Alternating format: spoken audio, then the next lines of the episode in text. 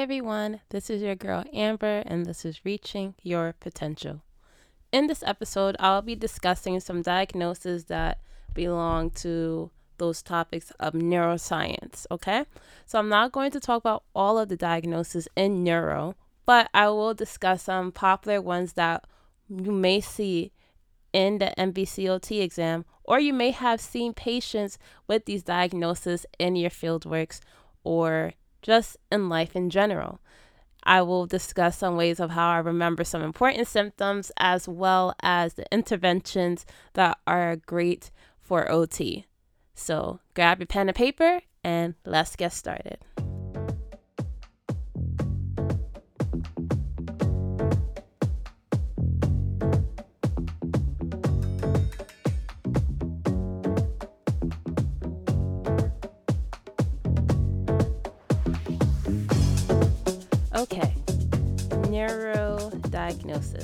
So these different diseases, some are progressive and some people can actually recover from these different diagnoses. But we will talk about each one individually and I'll give you guys even the idea of the prognosis, if it's progressive or not, some symptoms that you should keep in mind about that certain disease, and of course, the treatment when we as OTs may have a client with this disease. So, the first disease that we will discuss is MS, also known as multiple sclerosis. A way that I remember this is think of MS as multiple scars, and that's kind of what MS is. MS is a disease in which the immune system is eating away the protective covering of the nerves. And those protective covering of the nerves are called the myelin sheath. And that protects the nerves to send out information to the body on what to do. So in case of MS, those myelin sheaths are damaged, which means that there's going to be nerve damage that disrupts the communication between the brain and the body. And this is not good because a person with MS will present with symptoms such as ataxia, fatigue, dysphagia, paralysis of the body. They may even have urinary incontinence, spasticity, and cognition is going to be affected here because, of course, we know about the neuro that's dealing with the brain. A person's cognition is going to be impacted. Now, is MS progressive? There are different types of MS, such as relapsing remitting and secondary progressive, primary progressive, progressive relapsing. There's so many different ones, but I wouldn't really worry about those because on the NBC OT exam, they're not going to specify what type of MS it is. They're going to be kind of general. So don't worry about it too much. Of course, look at it, see the differences, but really focus on the symptoms that are aligned with the disease. So, as I mentioned before, there are different types of symptoms that are aligned with MS. And one of the biggest things is fatigue. This person is going to be very tired when they are doing activities or just going about their day. Fatigue is a big thing. Another thing is that they're going to have some visual issues going on. And some important ones to keep in mind is that they will have a decrease in visual acuity as well as diplopia, other known as double vision. When we think of those motor symptoms, we know that they're going to have a decrease in coordination, balance, incontinence, as well as spasticity. And for the cognitive symptoms, we mentioned that they will have a decrease in short term memory, difficulty attending to tasks, and executive functioning. So, all those different cognitive skills, they're going to have difficulty doing those things. Now, if I have a client with MS, what are some treatment interventions that we can implement for this client? Well, let's think about the symptoms here. I mentioned fatigue. They're going to be fatigued during activities. So, a treatment option that we can think of is doing tasks in the morning versus later in the day. Usually, when we wake up, we have all of our energy. And during the day, as we get through the day, our energy starts to deplete. We get tired unless we take a power nap or here and there. But person with MS, they are going to be very fatigued and drained by the end of the day.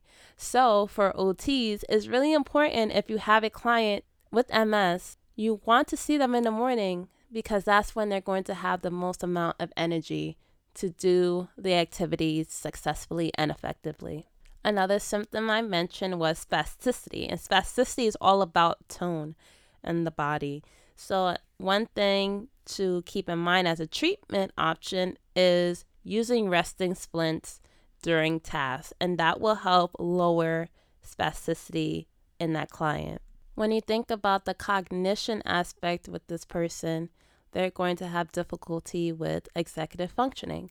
So, a treatment option for this client can include journaling because that will help increase their executive functioning, as well as the use of a planner in order for them to organize themselves during the day and not forget important things that they need to do. Using a planner will keep them organized and also help increase their executive functioning. Some other treatment options can include energy conservation strategies, positioning that will decrease the ataxia, yoga, coping strategies, and sensory re education, just to name a few. All right, so the next disease that we will be discussing is called ALS, other known as amyotrophic lateral sclerosis. Another way to think of it is Lou Gehrig's disease. You don't know who Lou Gehrig is? He was a baseball player who had ALS, so they just call it Lou Gehrig's disease sometimes. So, what is ALS? This is a neurosystem disease that weakens the muscles and impacts physical function.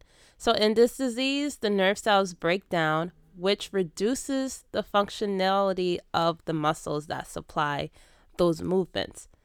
The cause of it is unknown, which is very scary, and this can lead to death. So, this disease is fatal. So, since this disease is fatal and is progressive, there are six stages of ALS.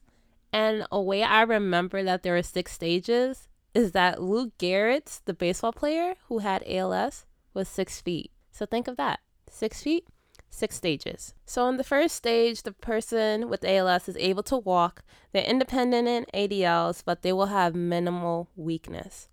Stage two is where they will be able to walk, and now they have moderate weakness. So we are transitioning from minimal weakness to moderate.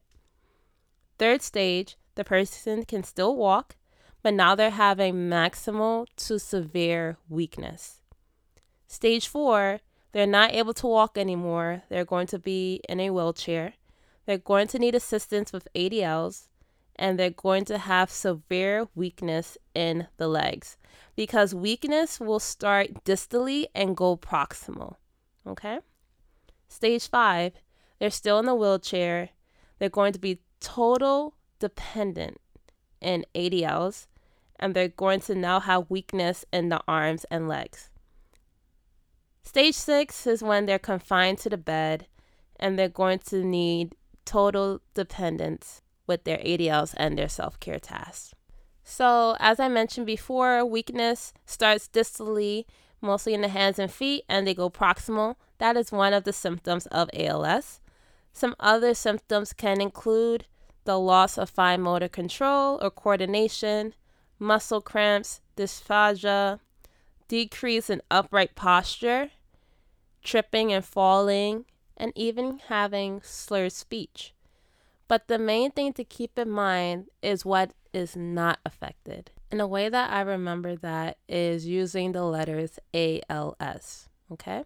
So, A, one thing that is not affected is applying knowledge, which is another way of saying cognition. Cognition, it's still intact. That is not really the best thing, honestly, because they are aware that everything is occurring, which is also very unfortunate. L. L stands for love. So, the thing that is still intact is their sexual function. And the last letter S stands for sugar honey iced tea. I'm not going to say the word, but if you know what that means, yes, That's another fancy way of saying bowel and bladder function. So think about that. ALS, applying knowledge is cognition. L is love, also known as sexual function. And S, sugar honey iced tea, bowel and bladder function. All of those things are intact.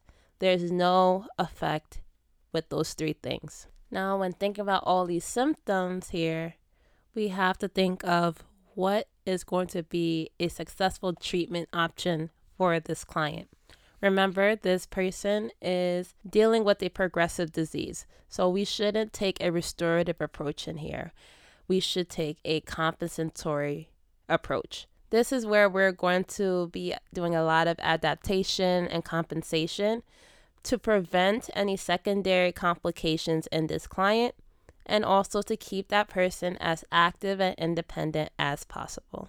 We are doing a lot of energy conservation and work simplification tasks, as well as monitoring for some pressure sores, aspiration, and choking. Because when we are faced with someone with ALS, they're going to be having trouble sometimes swallowing, speaking, and if they're in the later stages of ALS, they'll be confined to a wheelchair. So they're not moving out of that wheelchair for so long or as often during the day, they may have some pressure sores. So we want to make sure that we're constantly keeping them moving as well as being aware of some factors that may cause danger to that patient. Huge thing to keep in mind. A thing that is very contradicting is progressive resistive exercise. You do not want to do this with a patient with ALS because think about it, their muscles are not able to be working as they should be, and their muscles are kind of deteriorating. They're losing all of their coordination and their movement. So, progressive resistive exercise is not it for patients with ALS. Next disease that we will be discussing is Parkinson's disease. Parkinson's disease is a degenerative progressive disorder that affects those nerve cells that are deep in the brain. And if you guys took neuro already, you should know that Parkinson's is originating in those parts called the basal ganglia and the substantia nigra. And the nerve cells in the substantia nigra, they produce a neurotransmitter called dopamine. And this type of neurotransmitter is important for relaying the messages from the brain to the body that plan and control body movement. And unfortunately, with Parkinson's disease, when there is damage in this area that causes the dopamine levels to drop, this will lead to symptoms of Parkinson's disease. So, as I mentioned before, this disease is progressive and there are five stages for Parkinson's disease. A way I remember this is a really weird way of how I remember there are five stages of Parkinson's disease. I think of the word P in Parkinson's, and in the word Parkinson's, the first four letters of that word is park, right? And I'm thinking of me parking my car using my hand. And how many fingers do we have in a hand? We have five fingers. So, five stages. Really weird. I'm sure you will remember now that there are five stages of Parkinson's disease. So, you're welcome. But let's continue. There are five stages. The first stage is unilateral tremors, which mean that only one side of the body, mostly the hand, is going to have a tremor. And that's just kind of like that involuntary movement of the hand is just shaking, and the person cannot control that movement in their hand or their body. Stage two is bilateral tremor, where now there's going to be tremors on both sides of the body. Stage three is where the person with Parkinson's is going to have impaired balance and slow movement, mostly dealing with walking. Stage four is when there's going to be a decrease in postural stability and they're going to need assistance with a walker. They will also need assistance with ADLs. And last stage, stage five, they're going to be totally dependent. They may be in a wheelchair or a bed bound, and they also may have some hallucinations and delusions, which introduces us into the symptoms, right? Because they will have hallucinations and delusions, you know that there's going to be a decrease in cognitive function. But besides the cognition symptoms, I thought of a mnemonic that will help me remember most of these symptoms because there are a lot of them. And I thought of the words, two words, the word trap, like mouse trap, and the word smart. Another word for intelligent, smart. Okay? So, trap. T R A P. The T stands for tremors mostly resting tremors or intentional tremors, depending on what type of tremor it is, tremors. R, rigidity. Rigidity just means that things are very stiff and they're unable to bend. So, a person with Parkinson's disease is going to have difficulty moving. The joints will be stiff, their movements are going to be stiff, everything is going to be stiff here. A stands for akinesia. Akinesia is another word of saying slow movement. And we know what Parkinson's a person is going to present with slow movement. And P stands for postural instability. And we mentioned that in one of the stages of Parkinson's. It was um, stage four, where there's a decrease in postural stability. That's TRAP. Now, some more symptoms to keep in mind is with the word smart. S stands for shuffling gait because we know when they're walking, they're going to have that shuffle gait, and that's kind of popular to see with patients with Parkinson's disease. M stands for mask like face. If you ever met a person with Parkinson's disease, they're going to not really show any emotion they kind of have that mask like face. So they're not going to be able to show emotions, if that makes sense. And it's kind of sad to see, but these are symptoms to keep in mind when you're working with patients or may know somebody with Parkinson's disease. A is again akinesia, again, but just keeping in mind that slow movement. R, rigidity. It came up again like in the word trap, but keeping in mind rigidity. And T is tremors again. So I hope you may use both words, maybe one word, no words, whatever you want to do to kind of remember some symptoms so you have a good picture of what a person with Parkinson's disease may look like. Now, when we're looking at treatment options for a person with Parkinson's disease, some can include different types of cues, such as auditory cues, visual cues, external cues. A big thing that's popular with Parkinson's disease is biofeedback, and we can use that as a strategy by putting them in front of a mirror. And that is the best visual cue, that is the best external cue for a patient with Parkinson's disease. Another thing that's popular with Parkinson's disease is metronome training. And that is just making sure that they are doing activities at a certain frequency. Look it up. It's actually pretty interesting to see. I saw this during my specialty field work. It wasn't with my patient that had Parkinson's disease. I had a um there was another student who had a patient with Parkinson's disease, and they were doing a lot of metronome training with him, and it was pretty effective. So go check it out, YouTube it. It's pretty fascinating. Another thing that can work are simple verbal cues, as well as activities that should be timed during their uh, medicine or medication on times. And this is important to keep in mind because you want to make sure that when they take their medications, this is where they're going to be the most effective. Some other things to keep in mind are also NDT handling. So, handling, we think about the NDT model or NDT frame of reference. And this is great when patients with Parkinson's disease have that rigidity, they have that shuffling gait. they their movements are not as smooth as it used to be, NDT handling will help that patient try to get back into the swing of that smooth movement that they once had. Okay, I went over a lot of different diseases in this episode, and I'm actually going to stop it here. And we'll go over a few more neuro diseases or just different disorders that deals with the brain in the next episode because as I said before, I don't want it to be too long and I want you guys to keep on coming back and getting this good info.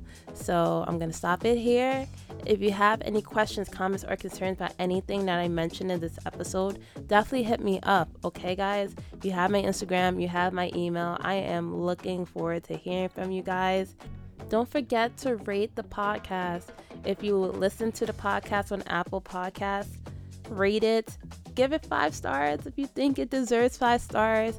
Leave a comment, leave a review, recommend it to a friend, a colleague, a student, someone that you know that is going to need this information when they need to study for the exam, or just may want to listen to a fellow OT talking about all these amazing topics that we learn from OT school.